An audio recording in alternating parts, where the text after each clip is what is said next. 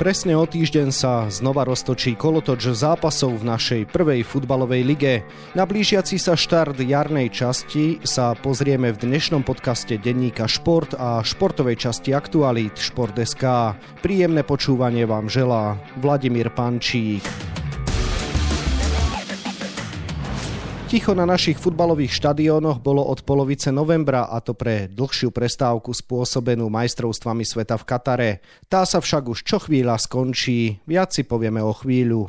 Bývalý špeciálny prokurátor odsúdený, bývalý generálny prokurátor aj policajný prezident obžalovaný. Systém našich ľudí sa začal rúcať. Čítajte na Aktuality.sk, aké dôkazy majú v rukách vyšetrovatelia a komu všetkému hrozí dlhoročné väzenie. Na prvej priečke sa nachádza Slovan Bratislava, posledný je Liptovský Mikuláš. Zostanú na týchto pozíciách až do konca sezóny.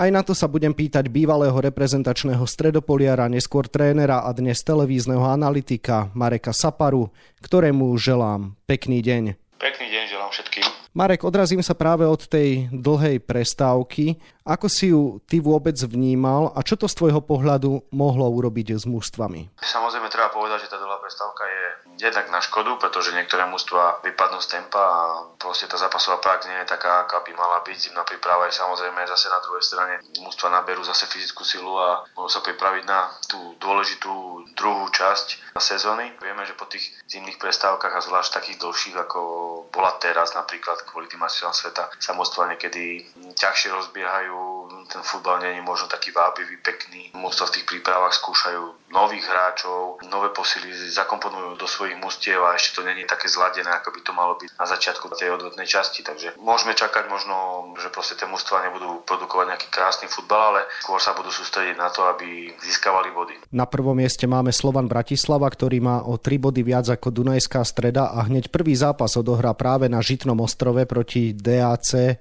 Ako ty dnes vidíš situáciu v boji o titul, zvlášť keď vezmeme do úvahy, že Belasi sa radovali z prvenstva v našej súťaži v posledných štyroch prípadoch? Keď im odišlo niekoľko dobrých hráčov a kvalitných hráčov. Stále si myslím, že ten káder majú dostatočne široký na to, aby ten titul neprišli. Ja si myslím, že ten titul získajú, aj keď veľmi veľa nám môže napovedať práve ten prvý zápas v Dunajskej strede. Medzi nimi sú vlastne len 3 body rozdiel, takže to není veľa. Dunajská streda cíti šancu a myslím si, že všetko bude komponovať tak, aby proste ten prvý zápas zvládla doma, dorovnala sa Slovanu a potom to už bude fakt e, iba o detailoch. Rozdeli sa nám neskôr potom tá prvá, druhá šeska tie zápasy budú veľmi náročné, veľmi ťažké a tam sa bude ukazovať e, nielen mentálna sila, ale taká vyspelosť e, tých hráčov taktickej stránky a potom aj individuálna kvalita. Takže ja si myslím, že Slovan by mal aj v tejto sezóne obhajiť titul. Spomenul si tie odchody, pokojne si vymenujme tie dôležité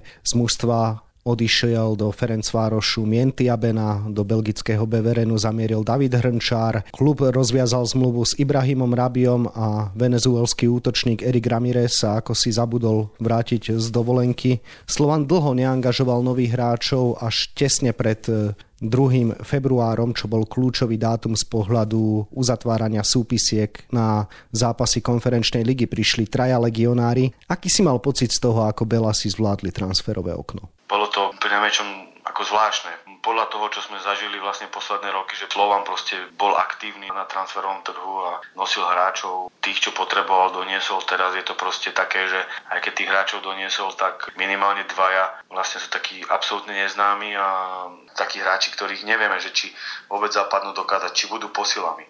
Jediný z úberu, ktorý vlastne už poznáme z Dunajskej stredy a, a z Michaloviec, tak to je možno taká známa pre nás a môže byť posilou. Si myslím, že to je zaujímavý hráč, aj keď nedostáva veľa šanci práve v Dunajskej strede, ale ten štýl slova nám môže sedieť. Ale myslím si, že skôr proste tam bude problém asi nahradiť Mientyho Abenu a ten hráč proste je, bol veľmi dôležitý, čo sa týka hry Slovana Bratislava, čo sa týka ostatných hráčov, tak Ramirez, možno, že Slovan je aj rád, že sa zabudol ten hráč doma po dovolenke a neprišiel, pretože vieme, že od Dunajskej stedy, kedy tam pôsobil a mal dobrú formu, tak Slovan na to nenadviazal a proste bolo to také hore dole s ním. O výkonnosti Rabiu bol väčšinou už aj zranený, nehrával toľko a nebol taký prínosom, ako, ako to bývalo predtým. A myslím si, že hlavne v tých zadných radoch Slovan bude potrebovať možno ešte doplniť, aj keď už to asi neviem, či stihne do konferenčnej ligy, ale čo sa týka boja o titul v našej lige, asi možno bude ešte doplňať. Druhá Dunajská streda naopak neprišla o nikoho dôležitého a ešte sa aj posilnila o Niarchosa zo Zlatých Moraviec a Mendeza z Michaloviec.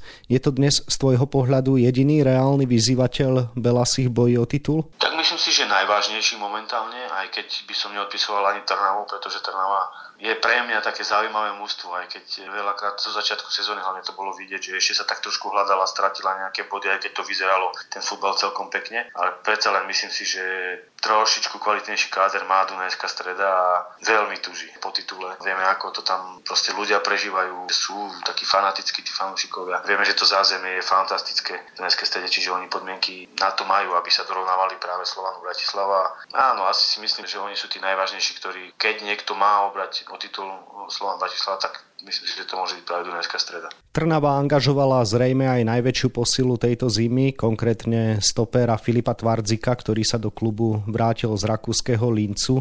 Inak to bolo v našej lige počas zimy skôr o odchodoch. Môžeme spomenúť Mózesa Kobnena, ktorý za 7 miestnu sumu zamieril do ruského Krasnodaru z Podbrezovej, ale aj Martina Regáliho, ktorý prestúpil z Ružomberka do Kortríku, do Belgicka, no a odchody zo Slovana Bratislava sme už spomínali. Máš z toho aj ty taký pocit, že liga bude o čosi slabšia v porovnaní s jeseňou? Pokiaľ by sme sa pozerali len z tohto pohľadu, že je tam veľa odchodov hráčov, tak možno by nám to mohlo pripadať, že to bude slabšie, ale ja si myslím, že v Ružomberku už Martin Regali proste dosiahol ten svoj vrchol level a myslím, že to bolo správne rozhodnutie pre neho odísť a aj pre klub. Čo sa týka ostatných, tak proste myslím si, že každý jeden hráč je nejakým spôsobom nahrajiteľný, akože momentálne to nevyzerá Slovane, že by mohli doniesť kvalitu Mientyho a Benu, ale zase na druhej strane ten káder a celková hra toho Slovanu není založená len na jednom stoperovi. Takže môže to evokovať to, že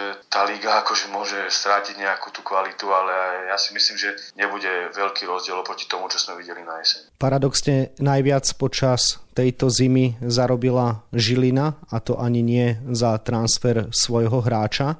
Ako si vnímal odchod Jakuba Kiviora z talianskej spécie do londýnskeho arzenalu, znamenajúci fakt, že Šošoni, ktorí ho predali do spécie, dostanú podľa neoficiálnych informácií 20% z tejto čiastky, no a čo je zaujímavé, tak by to malo byť 5 miliónov eur. Je to proste tá práca Žily, ktorú vieme, že proste oni vychovali viacero hráčov, ktorí prešli tou žilinskou cestou a proste sa popredali do zahraničia Čiže tá Žilina stále mala nejaký úspech aj čo sa týka nejakých tých prestupov a nejakej tej hodnoty vrátenia sa nejakých peňazí. Kivior, hráč vynikajúci proste. To, že bol tu, že spravil také rozhodnutie, aké spravil a prísť do Podbrezovej vtedy, že s tým súhlasili jeho rodičia. To bola správna cesta a postupne sa vyvíjal a myslím si, že oveľa pre neho lepšie, ako keby išiel už vtedy ako talentovaný hráč do nejakého možno väčšieho klubu a do ťažšej ligy a ťažšie by sa dostával do toho dospelého futbalu s tým, že možno by nedostával začiatku toľko šancí a veľa príkladov je takých, kedy nám veľa talentovaných chlapcov takto skončí. Takže on zvolil veľmi dobrú stratégiu toho jeho pôsobenia, robil to krok po kroku a vidíme, že aký je futbal. Zrazu zo Žiliny do talianskej ligy, do klubu, ktorý možno není nejaký vábny a nemá nejaké to svoje meno také na európskom trhu. Zrazu si vás všimne proste taký klub, akým Arsenal je v Premier League, je prvý, čiže zo specie, ktorá možno hrá o nejaký stred talianskej ligy v tabulke, tak možno z neho bude o chvíľu majster anglickej ligy. Takže futbal je v tomto veľmi krásny a samozrejme Plus aj to, že proste Žilina s tými hráčmi robí dobré, že v správnom čase sa tiež rozhodli to Kiviera pustiť ďalej, že ho nedržali dlhšiu dobu u nás v Slovenskej lige, že nečakali možno na nejaký väčší klub, že proste pochopili, že toto je cesta a vyplatilo sa im to a teraz budú mať z toho aj zárobok. Paradoxné je, že práve Žilina musí tuho bojovať o účasť prvej šestke. Momentálne jej patrí šiesta pozícia s minimálnym náskokom pred Banskou Bystricou. Do konca základnej časti nám zostáva odohrať 4 kola. Myslíš si, že tá prvá šestka sa nezmení, že tam budú teda Slovan, Dunajská streda, Trnava, Podbrezová, Rúžomberok a Žilina? Mám taký pocit, že bude tam možno nejaké jedno prekvapenie a možno práve na úkor Žiliny. Myslím, že Podbrezová je absolútne v pohode, oni majú 8 bodový náskok pred 7 e, Bystricou, takže tam žiadny problém. Potom ale už od 5. miesta od Držomberka Žilina až po 10. Zlaté Moravce, tam sú tie rozdiely malé a zvlášť od Žiliny po 10. Zlaté Moravce sú len 3 body, takže tam sa môže stať čokoľvek a práve bude záležať na tom, akým spôsobom si jednotlivci donesú tú formu vlastne po zimnej príprave, po dlhej zimnej príprave do ligy. Sú 4 zápasy veľmi náročné, ťažké pred nami. Bude záležať aj na nejakom tom rozlosovaní, kto ako narazí na ktorého sú supera, ale myslím si, že tam sa väčšinou aj stretnú tie mústva medzi sebou. Hej. Takže bude to veľmi zaujímavé, ale ja si osobne myslím, že zahajeme zase jedno z takých prekvapení a v prvej šeske sa ocitne niekto z tej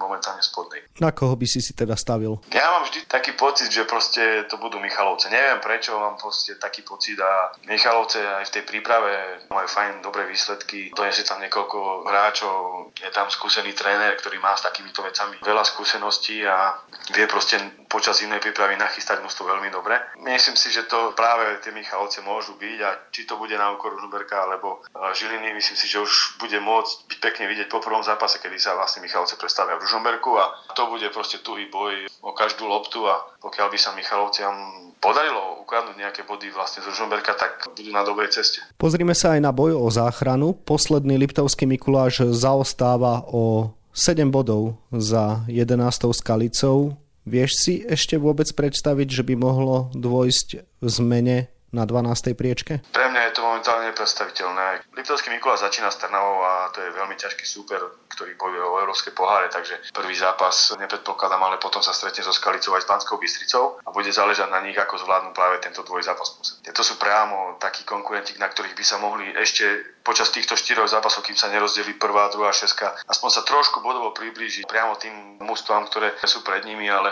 pokiaľ s týmito dvomi supermi nevyhrajú, nezískajú 6 bodov, tak to už do konca ligy budú mať veľmi ťažké. A OK, je 14 kôl, môže sa stať e, čokoľvek, ale myslím si, že už keď sa to rozdelí, tak proste každý jeden z tých superov, ktorý bude hrať proti Liptovskému Mikulášu, aj keď nebude priamo ohrozený, ale bude bojovať, aby proste ten Mikuláš už udržali dole. Aby ten jeden 100% vypadávajúci bol jasný. Proste každému mústu na tom bude záležať, aby proste porazil Mikuláša, aby ten Mikuláš nezískaval body, aby sa neškrabal hore, aby nebola už dráma až e, vlastne do konca ligy. Takže budú to mať akože v Mikuláši veľmi, veľmi ťažké a predpokladám, že proste nakoniec aj ten boj ani nezvládnu. Pripomeňme, že posledný zostupuje priamo, ale ohrozený aj jedenácty, ktorý hrá po skončení nadstavby s druhým z druhej ligy a keďže v druhej lige sú momentálne na prvých dvoch priečkách tradičné kluby a silné značky Tatran Prešov, FC Košice, vyzerá to, že bude veľmi ťažké baráž v tejto sezóne. Koho dnes vidíš ako potenciálny tým, ktorý by mal byť ohrozený a ktorý sa zrejme predstaví v baráži? No, bude to veľmi ťažké. Myslím si, že k tomu Liptovskému Mikulášu sa pridá Skalica. Mne to vychádza priamo na Skalicu. Zlaté Moravce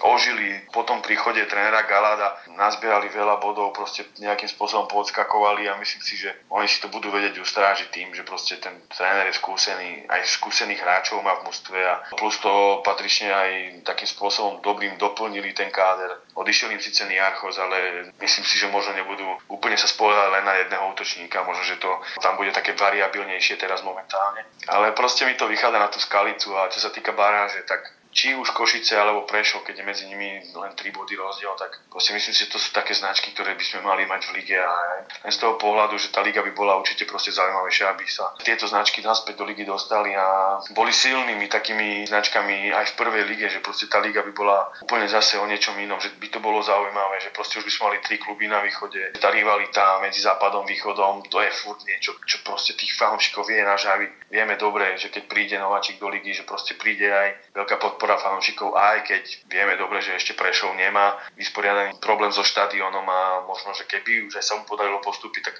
by musel hľadať nejaké miesto, kde by tú ligu hral a není to, to také typické, ako to vidíme teraz v podaní Mikuláša, že ten štadión je proste prázdny, je tam pár ľudí a nie je to ono, ale čo sa týka tých dvoch značiek, tak eh, myslím si, že by to bolo veľmi, veľmi fajn, keby sme ich v lige mali a teraz, čo sa týka tej prvej ligy, tak na baráž mne to vychádza momentálne na skalicu. Uvidíme teda, či ti prognózy výjdu. Toľko bývalý reprezentačný stredopoliar, neskôr tréner a dnes televízny analytik Marek Sapara, ktorému ďakujem za rozhovor a želám ešte pekný deň. Ďakujem pekne, pekný deň všetkým.